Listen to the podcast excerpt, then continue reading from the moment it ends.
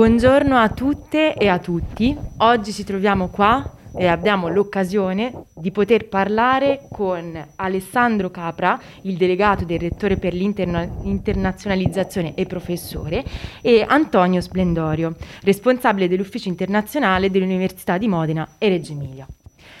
Colgo l'occasione per dire che questa intervista sarà l'ultimo episodio della nostra rubrica di Radio FSC chiamata Diario di un Erasmus, che vi consiglio di andare ad ascoltare su Apple Music e Spotify per avere un quadro un pochino più generale.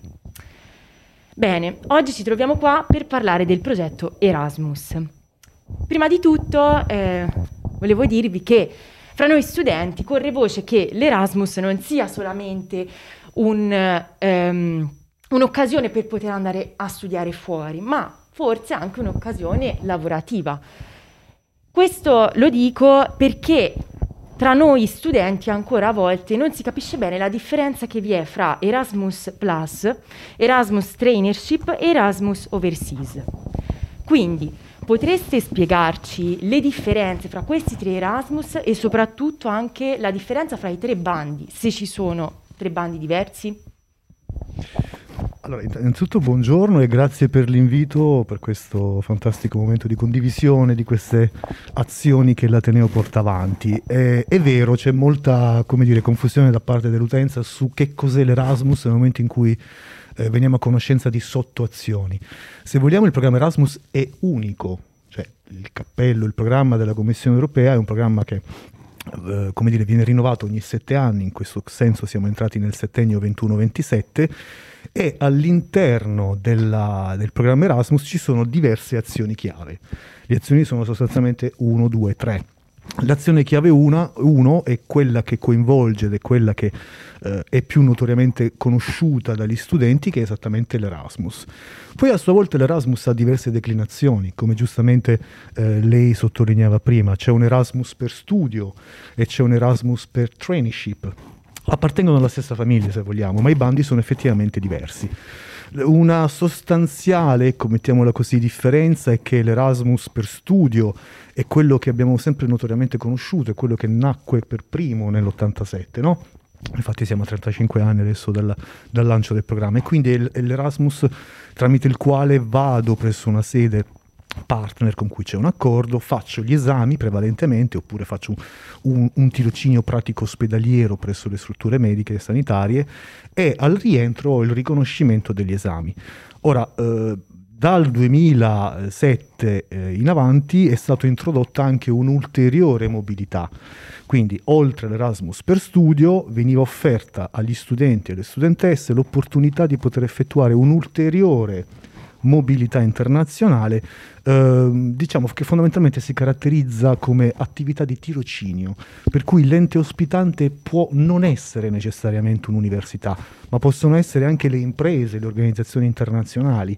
Quindi è, è, è stato come dire mh, un'ulteriore opportunità offerta perché fino al 2007 vi era modo di fare solo un Erasmus nella vita. Okay. Invece adesso le, le, le, opportunità si moltiplicano, tant'è che, come più o meno ri, viene riportato un po' in tutti i bandi, ogni studente afferente a ogni ciclo di studi, primo ciclo, secondo ciclo, terzo ciclo, quindi triennale, magistrale dottorato, può usufruire all'interno del percorso di studio di 12 mesi di mobilità. Quindi questi 12 mesi li può combinare in maniera sostanzialmente mista. Può fare un Erasmus studio, può fare un Erasmus per tirocinio poi c'è in effetti una, un'ulteriore novità, eh, quello che chiamavamo programma More Overseas uh-huh. è stato un impegno molto forte, molto serio dell'Ateneo, perché voleva eh, incrementare ulteriormente le opportunità internazionali, in particolare presso quelle aree eh, che il programma Erasmus non copriva inizialmente, quindi tutto eh, l'extra UE. Ora, ovviamente la Commissione europea col tempo ha sempre più implementato il progetto, per cui non solo da quest'anno, ma anche precedentemente vi è l'ulteriore opportunità di fare un Erasmus in ambito extra UE.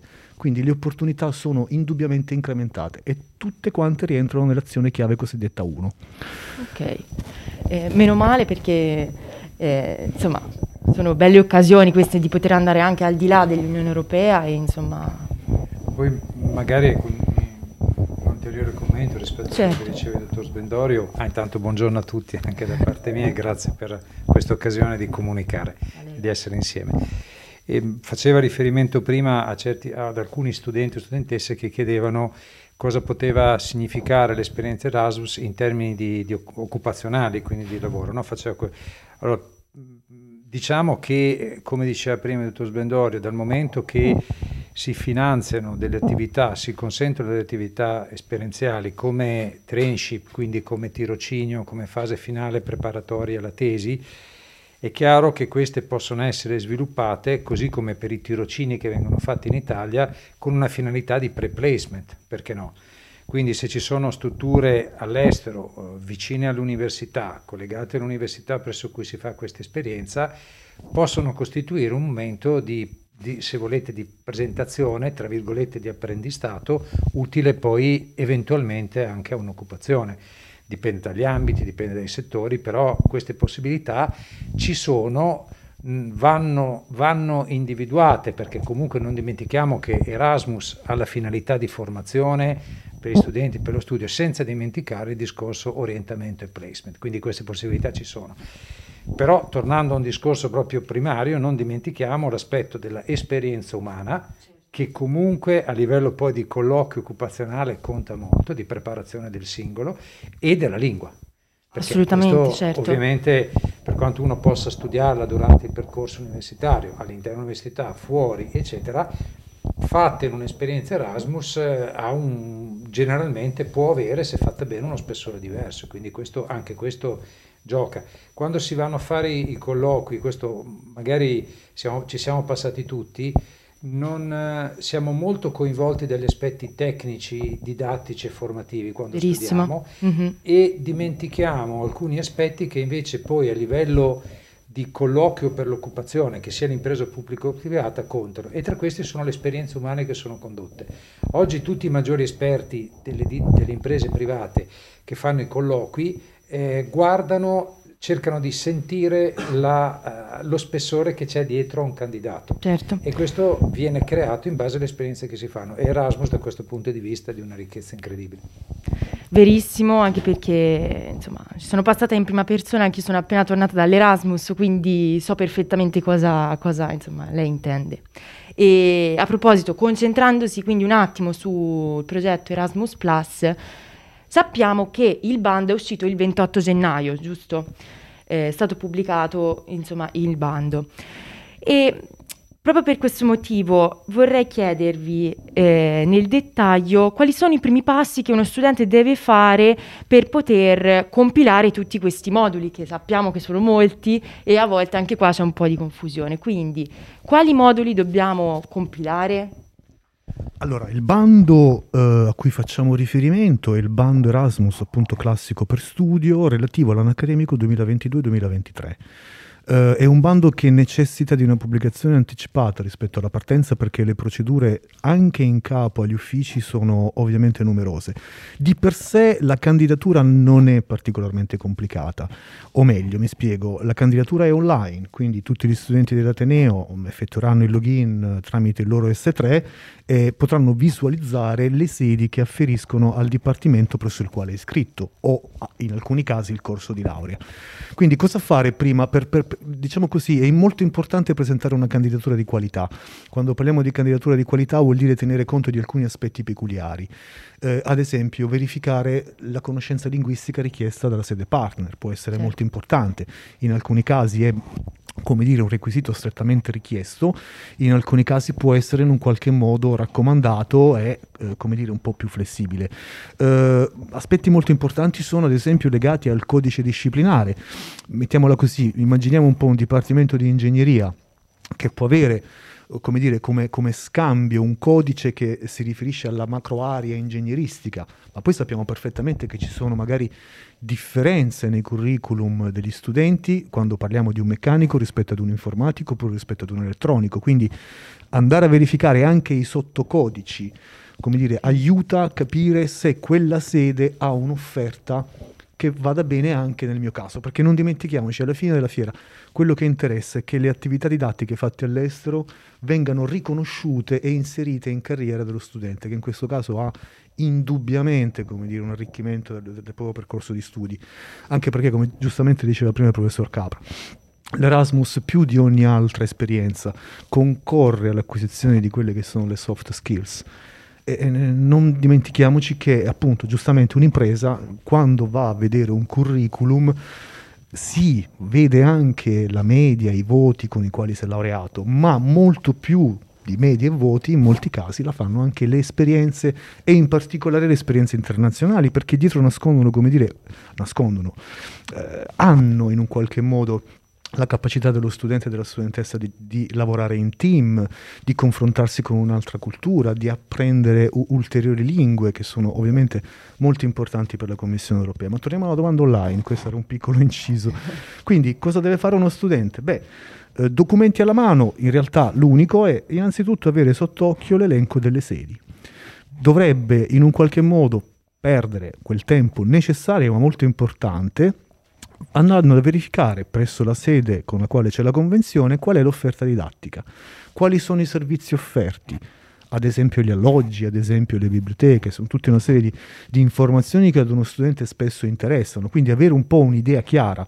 E rendiamoci conto che oggi, nel 2022, quindi non nell'87 quando nacque il programma, grazie ai potenti strumenti tecnologici che abbiamo, no? perché immaginiamo un po' uno che doveva partire nell'87, certo. prendeva il treno per scoprire l'università partner, arrivava dopo giorni perché non certo. c'erano nemmeno i low cost e solo lì a quel punto scopriva che tante cose, se l'alloggio c'era, se non c'era sono passati tanti anni, in tanti anni come dire, l'umanità ha fatto dei progressi impressionanti, quindi oggi comodamente da casa posso vedere esattamente dove è localizzato l'alloggio presso quell'università partner se viene offerto, posso vedere le strutture sportive, posso accedere con molta facilità a verificare qual è l'offerta didattica che mi mettono a disposizione. Quindi se vogliamo è indubbiamente più facilitato il percorso, però indubbiamente necessita comunque di un'analisi da parte dello certo. studente. Chiaro, bisogna pure rendersi conto che in un, con, in un, bando di concorso come questo c'è sempre un po' di competizione perché i posti per l'Erasmus Studio sono contingentati.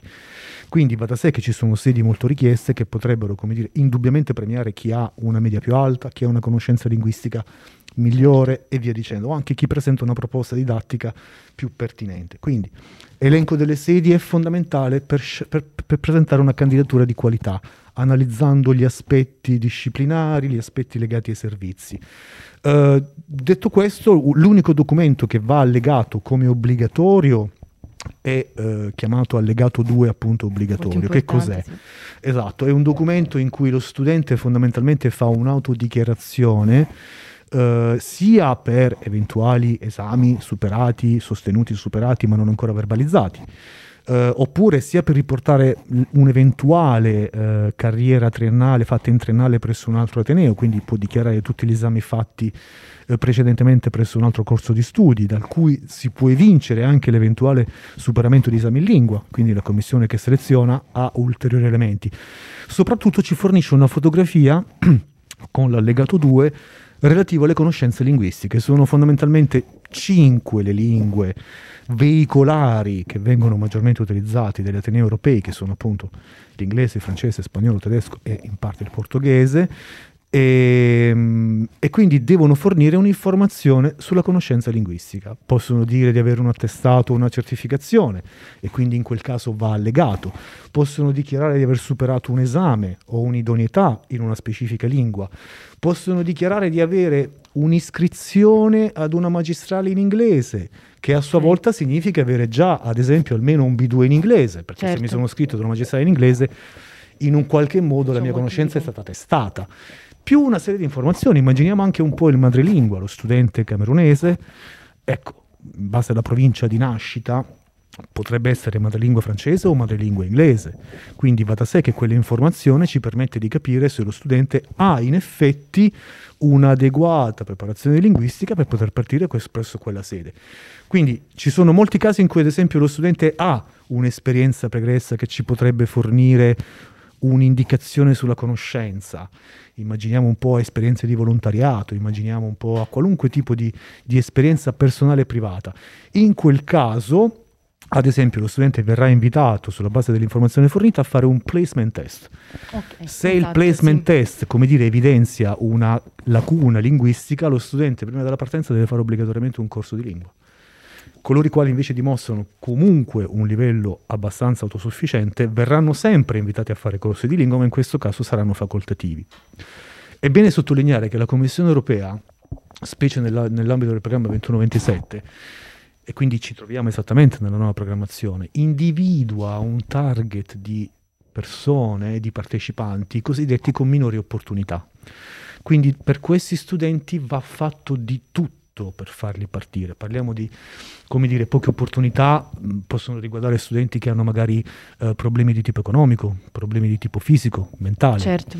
O anche, allargando la platea, persone provenienti da contesti svantaggiati, minoranze etniche, eh, figli anche di, eh, cioè come dire, figli di eh, orfani, insomma, in un qualche modo, ragazzi che hanno magari perso un genitore, vengono considerate categorie eh, di studenti con minore opportunità, quindi va dato un supporto.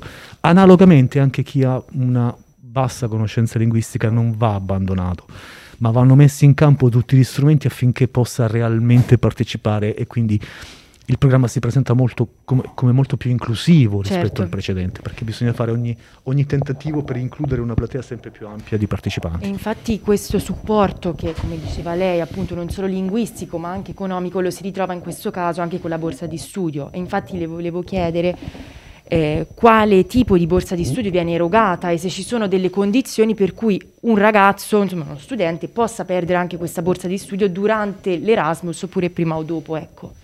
Allora, i contributi finanziari col tempo sono aumentati, possiamo distinguerne almeno tre tipologie di fondi, se vogliamo. Alcuni sono sostanzialmente dati a pioggia, cioè dire riguardano la totalità dei partecipanti indipendentemente dalle condizioni socio-economiche e sono esattamente il contributo europeo che nel nuovo programma è stato aumentato sostanzialmente di 50 euro, ma che comunque mantiene una differenziazione per fasce in base al paese di destinazione. Praticamente l'Europa è divisa in tre macro aree eh, dove c'è una parte, mh, come dire, il cui costo della vita è alto, possiamo immaginare, Nord Europa, certo. poi esiste una fascia intermedia e una fascia un po' più bassa, quindi gli importi vanno da un massimo di 350 euro fino a minimo 250 euro mensili. Questo è il contributo europeo ed è uguale per tutti i, gli studenti e le studentesse italiani che vanno all'estero. Poi in più l'Ateneo cofinanzia il programma con risorse che vengono stanziate ogni anno a bilancio e vorrei sottolineare che non è una poca cosa, non è poca roba, no, perché parliamo di 650.000 euro, ecco, è un, un, importo molto importante perché effettivamente la popolazione studentesca di Unimore che va all'estero è abbastanza ampia. Ecco, questo contributo che integra il contributo europeo eh, più o meno è stimato ogni anno in 120 euro mensili che va ad integrare appunto la borsa comunitaria. Quello che in realtà poi fa la differenza vera, perché come possiamo notare, ecco appunto parliamo ancora di 350 più 120 o 300 più 120, è il fondo giovani. Il fondo giovani è un contributo ministeriale che, differentemente dagli altri due contributi, tiene esattamente conto della condizione economica dello studente e quindi è tarato in base all'ISEE. Quindi in buona sostanza esistono circa sei fasce di eh, contributo ulteriore che lo studente può ottenere in base all'ISE che presenterà. Ovviamente stiamo parlando di studenti nella fase già di eh, selezione, cioè certo. una volta certo. selezionati vengono contattati e verrà richiesto loro di presentare un ISE secondo le, le, modalità che poi presenteremo più avanti, al fine di poter integrare il contributo finanziario. Ecco, questa borsa è estremamente interessante. Facciamo un esempio, uh, un ISE sotto i 13.000 euro comporta un'integrazione di almeno 400 euro mensili. Dico almeno perché in realtà il budget lo scorso anno e l'anno corrente ci ha permesso di aumentare di 50 euro quasi tutte le fasce. Quindi si va dai 400 e poi a scalare 350, 300, 250, sì. fino alle ultime due che non possono essere aumentate, ma pos- il cui massimo può essere solo quello definito dalle tabelle ministeriali. Queste informazioni sono riportate nel bando. Questo è indubbiamente eh, lo strumento, comunque la borsa più interessante perché l'importo è effettivamente eh, di non poco conto e sommato agli altri due direi che dovrebbe garantire allo studente una mobilità ecco, abbastanza serena. Poi Uh, ci sono ulteriori strumenti di finanziamento. Qui bisogna, come dire, però tenere in considerazione una cosa: i contributi finora, di cui abbiamo parlato finora sono contributi cosiddetti forfettari, certo, cioè nel certo, senso che una volta erogati lo studente non è tenuto a presentare scontrini o fatture, va da sé. Sono dei contributi, borse non tassate, che servono al mantenimento all'estero. C'è però l'opportunità per studenti, ad esempio, immaginiamo un po' o celiaci, o ad esempio studenti con gravi infermità fisiche, di poter chiedere un contributo ad hoc per sostenere la mobilità. Qui parliamo di, impol- di, importi estremamente alti anche alle volte, non tanto per la celiachia, il cui importo è di circa 70-80 euro al mese in più, che è un po' quello che, so, che è un po' lo stesso importo dei buoni che ogni regione dà mm-hmm. agli studenti eh, che, che sono celiaci. Ma se parliamo di studenti con disabilità anche gravi, eh, lì ad esempio la Commissione europea è capace di coprire anche le spese totali di assistenza H24 all'estero. È, è in grado di coprire anche, come dire, alloggi attrezzati, trasporto eccezionale e tutta una serie di voci che sono necessarie affinché lo studente, come dire, in condizioni svantaggiate, fisico-mentali che siano, possa effettivamente prendere parte a questa esperienza. Ecco, questo contributo non è forfettario.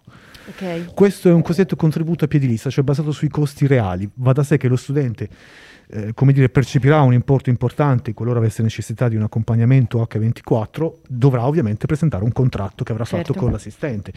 Quindi da questo punto di vista già ci sono le condizioni per poter includere una platea sempre più ampia di studenti. studenti. Infatti eh, volevo chiedere sempre per quanto riguarda le coperture, no? quindi parliamo un attimo di assicurazione. L'Università Unimori, insomma, già sostiene una determinata, cioè garantisce già una determinata assicurazione oppure eh, e, e, soprattutto quale tipo di copertura garantisce e allo stesso tempo se qualcuno volesse essere a maggior ragione coperto ancora di più, è bene comunque affidarsi a qualche privato?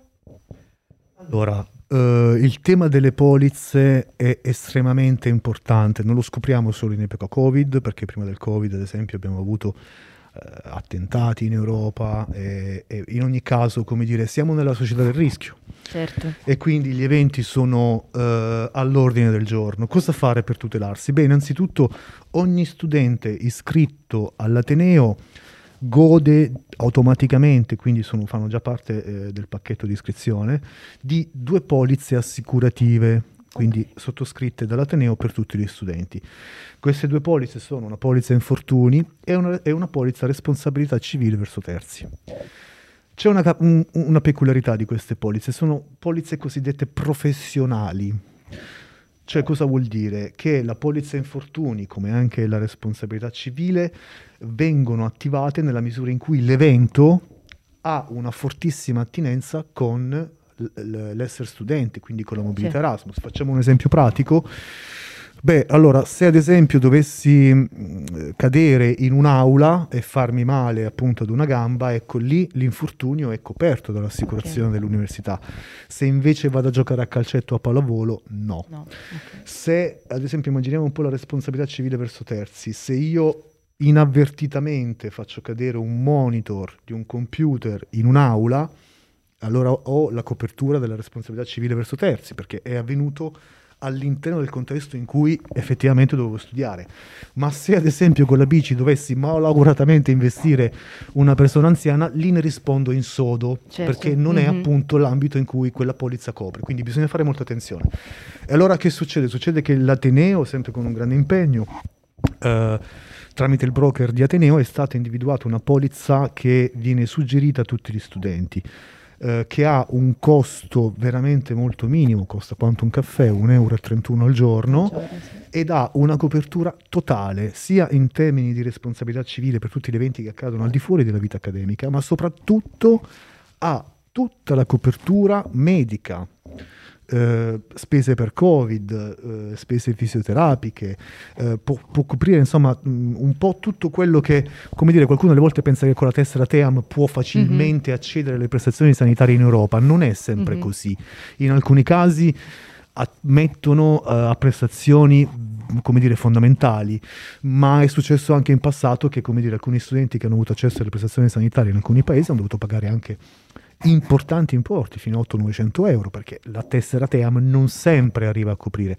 Ecco, qui una polizza assicurativa privata, oggi come oggi, è di estrema importanza, non solo, okay. ripeto, per tutelare gli studenti, ma anche per far stare tranquille le famiglie. Certo, assolutamente Ovviamente sì. gli eventi possono essere innumerevoli, basti pensare a un furto qualsiasi di un computer appena arrivato all'estero, anche questo è successo, ecco, in quei casi la polizza d'Ateneo non copre, ecco perché è importante, come dire, tutelarsi prima, perché una polizza integrativa privata a costi molto bassi può in effetti mh, allontanare molti tipi di problemi. Una garanzia in più. Eh certo, fine, assolutamente. Per essere sicuri. Ehm, invece volevo parlare un attimo del momento in cui un ragazzo deve cominciare a scegliere insomma, la casa per l'estero, ecco, o il campus o la casa, quel, insomma, quello che sia. Ecco, volevo chiedere, l'università accompagna in questo percorso il ragazzo oppure è un percorso che deve fare autonomamente? Allora, funziona più o meno in questo modo. Innanzitutto teniamo conto che Unemore nell'ambito dei paesi europei ha circa a oltre 600 accordi bilaterali. Quindi bisogna pensare che comunque ogni Ateneo ha delle proprie politiche, dei propri servizi da erogare. Non, esiste, non esiste come dire, un, uno standard unico di servizi che un Ateneo eroga. Immaginiamo grandi città fanno sì. difficoltà a garantire l'alloggio a tutti gli studenti. Però, ecco, laddove non dovessero avere alloggi dell'Ateneo da mettere a disposizione degli studenti, bisogna sempre considerare che stiamo parlando di città universitarie, quindi dove c'è un mercato molto dinamico. E in molti casi comunque gli studenti eh, possono anche eh, come dire, avvantaggiarsi di quelle che sono le agenzie che la stessa università cita. Quindi in buona sostanza come funziona? Se selezionato lo studente accetta il posto, e da quel momento in poi l'ufficio si fa carico di comunicare a tutti i partner europei l'elenco degli studenti selezionati. Da quel momento in poi lo studente selezionato viene ingaggiato okay. dalla sede partner, dall'ufficio, il quale è a disposizione per fornire tutte le informazioni del caso, dagli alloggi ai corsi di lingua, agli eventi culturali, eventuali ad esempio International Week mm-hmm. o Welcome Day com- e via dicendo, e tutto un insieme di, di, di azioni e attività che possono riguardare lo studente. Quindi nel momento in cui comunichiamo il nome dello studente vincitore selezionato, riceve lo studente, la studentessa, tutte le informazioni okay. necessarie. Quindi laddove l'alloggio non dovesse essere garantito, comunque suggeriscono come dire, come muoversi. Non dimentichiamo in ultimo anche l'importanza dell'ESN, che è un'associazione di ex studenti Erasmus, mm-hmm. che col tempo ha in un qualche modo, mh, come dire, ampliato una banca dati con delle informazioni molto importanti che erano state costruite da studenti che man mano andavano all'estero e quindi tramite questo tipo di eh, banca dati, informazioni che hanno, spesso e volentieri sono riusciti ad aiutare anche molti studenti in partenza, anche se il loro compito prevalentemente è molto di assistenza, cioè a fare inserire nella comunità modenese reggiana gli studenti stranieri in entrata, però anche in uscita hanno un ruolo molto importante. No, non dimentichiamo a questo proposito che eh, l'Ateneo, a parte come ha spiegato il dottor Sbedorio, sono nell'ambito degli accordi sono degli impegni bilaterali, cioè per lo studente in uscita l'impegno viene assunto dall'università per cui arriva e noi ci assumiamo l'impegno per lo studente che entra dal punto di vista del percorso per gli alloggi, del supporto, eccetera. Quello delle associazioni studentesche come SN, eccetera, è molto importante perché, perché comunque eh, gli Atenei in quanto tali si muovono istituzionalmente secondo dei canali che, sono, eh, che hanno una certa ufficialità non parlo di illegalità, parlo di No, certo. Sì, sì, sì, sì, sì. Mentre le associazioni possono interloquire direttamente con i privati, seguire dei percorsi, dei canali che l'università, sia in ingresso che in uscita, avrebbe più difficoltà. Quindi danno questo tipo di supporto. Ovviamente sempre nell'ottica di un controllo di qualità, di un, di un, rapporto comunque con gli atenei che garantiscono, eccetera. Però si allargano i canali di comunicazione e si allargano le possibilità, questo che voglio dire. Ecco. Certo. Eh, queste sono molto, molto importanti. Lo vediamo anche noi in ingresso per gli studenti stranieri, quando con, eh, quando cerchiamo di utilizzare certi canali. Questo avviene soprattutto per esempio, adesso mi vengono in mente recentemente, negli ultimi anni, nelle azioni che facciamo di cooperazione internazionale, eh, dove il, i contatti con le ONG, con eh, certe strutture locali, ci ha agevolato, certi, ci ha consentito certi percorsi di raggiungere certe realtà di occupazione di servizi, di alloggi, mense, eccetera, che viceversa, muovendosi solo istituzionalmente, sarebbe stato più difficile raggiungere perché poi alla fine eh, i gangli che ci sono certo. delle realtà sociali sono da interpretare e da vivere. Certo. Questo non vuol dire, ripeto, fare le cose fuori dalle regole o farle in modo qualitativamente non controllato. È un modo diverso. Allarga le opportunità, certo. è un modo diverso. Okay. E questo per i ragazzi e le ragazze alla fine... Forse anche per i ragazzi, le ragazze è anche un pochino più semplice, forse? Forse anche sì, perché... forse meno, meno freddo, tra esatto. meno con, perco- con procedure eh, diciamo così, che appaiono più distanti, in realtà non lo sono, ma appaiono. Sì, sì, certo. E arrivati Anche a questo... Per attenzione. Anche per l'inserimento, certo. Al di là del servizio c'è poi tutta un'attività sociale che, che lo studente e la studentessa segue e sono, sono de, de, dei percorsi più facili di inserimento certo. di contatti, di possibilità culturali. Essendoci passata lo so perfettamente, posso assolutamente certificarlo qua perché sono fondamentali, cioè fondamentale l'esistenza di queste associazioni, di, insomma anche di questo appoggio da parte dell'università per un ragazzo che va in Erasmus perché non si sente mai solo. Sembra una cosa banale, però è la base veramente anche per poter andare in Erasmus e infatti mi ricollego qua, vi volevo chiedere, insomma, dato che ho avuto occasione di poter parlare con voi, vorrei chiedere qual è l'importanza quindi dell'Erasmus, quale valore aggiunto dà a una, a, uno, a una, persona, sia come studente, ma proprio come persona in sé per sé, e soprattutto, secondo voi, quali sono i motivi per cui un ragazzo inizialmente è un po' insicuro nell'andare in Erasmus? Ecco. Allora, se posso dire, ecco, i programmi Erasmus hanno sempre avuto alla base un, uh, un insieme di valori e di principi ispiratori. Ad esempio, per citarne alcuni di quelli previsti nella nuova programmazione, parliamo di green, politiche green, parliamo di politiche di inclusione, ad esempio. Eh, quando parliamo di inclusione abbiamo detto appunto cercare di coinvolgere il più alto numero di studenti possibile e immaginabile. Quindi eh, esistono indubbiamente dei valori che ispirano i programmi europei. Allora perché bisogna andare in Erasmus? Perché si crede, a buon ragione, che eh, ad esempio sia un programma che facilita la riflessione e il senso critico su quelli che sono i temi della, dell'Unione Europea, rafforza il senso di appartenenza all'Unione Europea. Eh, ci si sente cittadini non tanto sì anche del proprio paese per carità, ma anche di un contesto un po' più ampio.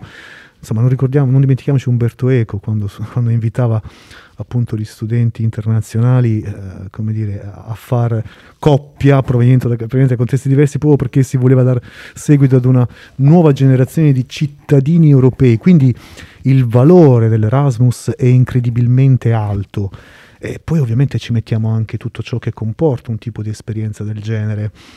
Eh, quindi indubbiamente ci sono eh, degli importanti valori, importanti valori da tenere in considerazione, come anche ad esempio il fatto che ogni cittadino europeo dovrebbe parlare almeno altre due lingue oltre alla propria. Mm-hmm. Insomma, ci sono, eh, ci sono sì strumenti, ma che devono sostanzialmente realizzare quelli che sono gli obiettivi di massima e i principi ispiratori dell'Unione Europea, eh, i cui valori, insomma, in qualche modo cerchiamo sempre di impararli e di tenerli a mente.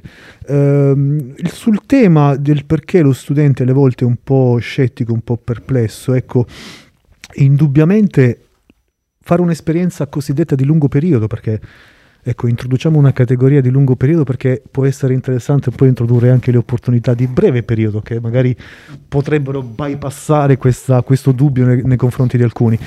Ecco, la mobilità di lungo periodo abbiamo conosciuto finora, ovvero partenze che mh, almeno tre mesi vedevano lo studente sì. all'estero fino ad un intero anno accademico. Ecco, questo necessita da parte dello studente indubbiamente una pianificazione, cioè capire quando e come eh, fare un'esperienza Erasmus all'interno del proprio corso di studi.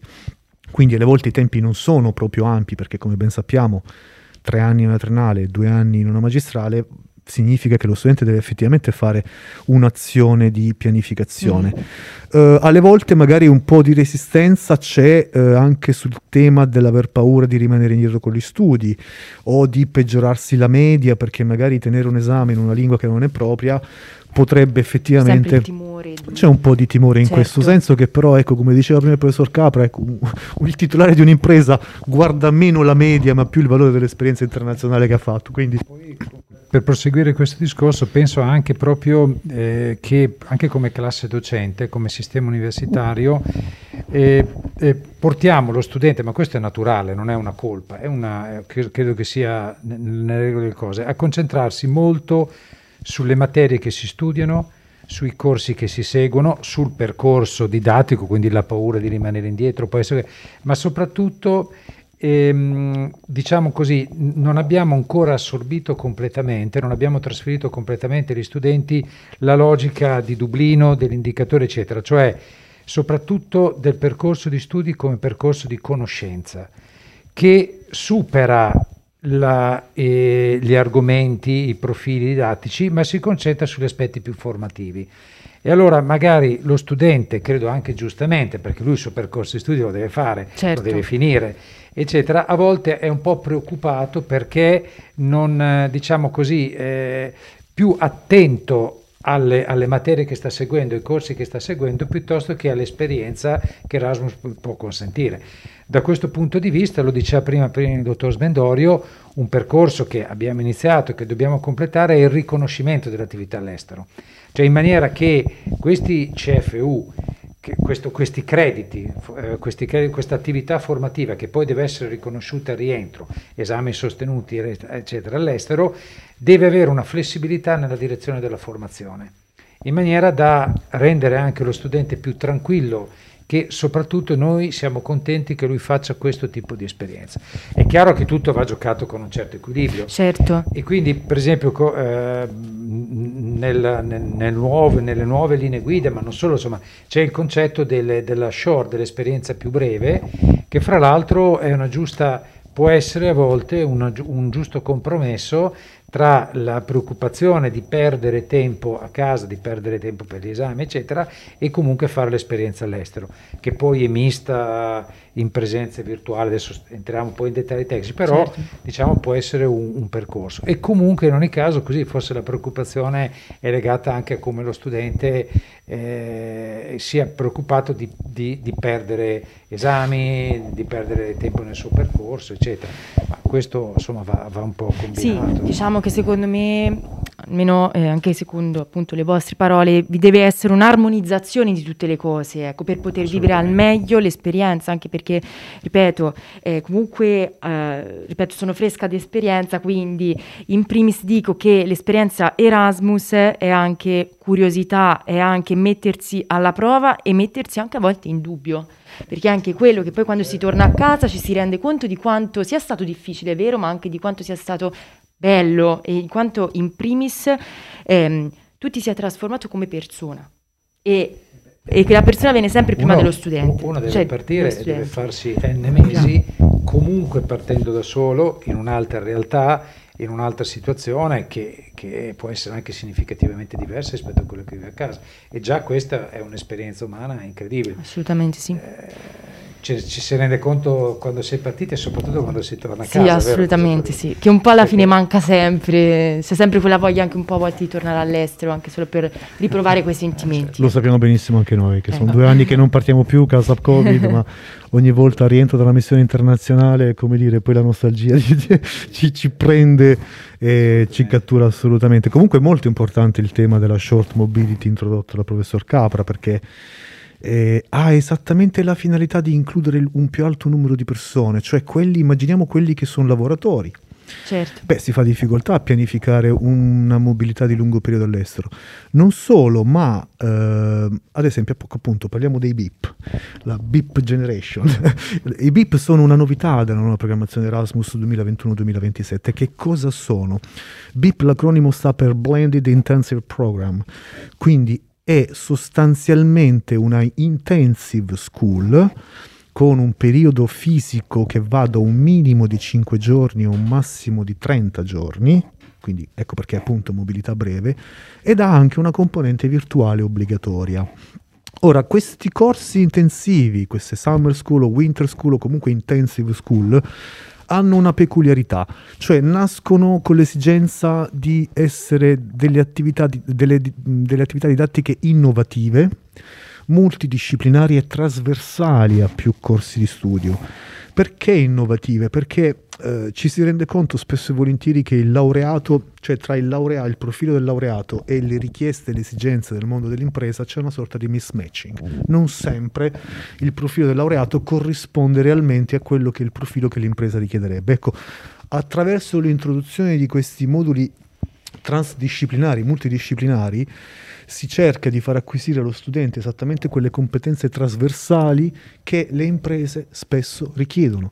Quindi si unisce il carattere della mobilità breve per facilitare coloro i quali hanno meno opportunità, al tempo stesso con dei connotati didattici estremamente innovativi. Mm-hmm. Non solo, i BIP come dire, possono essere esperienze che i nostri studenti vanno a fare all'estero e quindi parliamo ancora di internazionalizzazione all'estero, ma quando li organizziamo noi, e quest'estate ne avremo alcuni, facciamo un'operazione di internazionalizzazione domestica, cioè portiamo qui, creiamo qui presso Unimore un ambiente internazionale costituito da studenti che vengono dall'estero, docenti che vengono dall'estero e docenti della comunità locale, perché si fa internazionalizzazione anche in questo modo. Assolutamente. Attraverso una serie di attività che coinvolgono il Dipartimento e il corso di laurea che abbiano una connotazione internazionale, un respiro internazionale. Prego. Intendo di creare proprio una didattica nuova. Cioè, lo certo. si muove come si muove eh, diciamo così, anche secondo le regole eccetera della, di Erasmus. Però la, la, la, costruzione di questi percorsi può essere anche extracurriculare o in aggiunta agli aspetti curriculari. Quindi con estrema flessibilità si coniugano le due cose, finalità formativa e anche di placement, questo non dimentichiamolo, con quella dell'esperienza comunque di mobilità. Quindi sono molto curioso di questa nuova sì. azione che secondo ci, me ci sconvolgerà un po' Arriveranno comunicazioni, credo, tramite mail oppure... Sì, sì, sì allora possiamo dire adesso qui un po' ufficiosamente che abbiamo lanciato una call interna tra i docenti del nostro Ateneo, abbiamo avuto un ottimo riscontro, L'Ateneo in questo anno è, è, in grado di finanziare otto intensive school che verranno organizzate presso Modena e Reggio Emilia. E quindi ci saranno novità e opportunità sia per i nostri studenti che rimangono qui perché possono seguire appunto dei corsi innovativi insieme a colleghi internazionali con docenti internazionali. E al tempo stesso, ecco, quando poi mh, ci saranno le opportunità per mandare i nostri studenti a fare dei BIP all'estero, verranno, come dire, in un qualche modo coinvolti, contattati, stimolati, perché è un'azione nuova ed è tra le novità del programma indubbiamente, come dire, uno strumento che probabilmente andrà a sconvolgere un po', come dire, lo standard classico delle mobilità. È bello anche così. Assolutamente. allora vi ringrazio per questa chiacchierata, è stato un onore per noi potervi ascoltare e soprattutto, insomma, confrontarsi. Ecco. È stato veramente molto bello anche per noi. Grazie a voi. esatto, esatto. Grazie mille. Grazie. Grazie Grazie. Ovviamente Grazie. gli studenti sanno che possono contattare l'ufficio e, come dire, con i riferimenti indirizzi mail e telefonici per eventuale assistenza. E insomma, ecco, in bocca al lupo per chi presenterà candidatura e si comincia, ma la strada, insomma, come dire, è ancora lunga. Grazie. Grazie mille. Grazie a voi.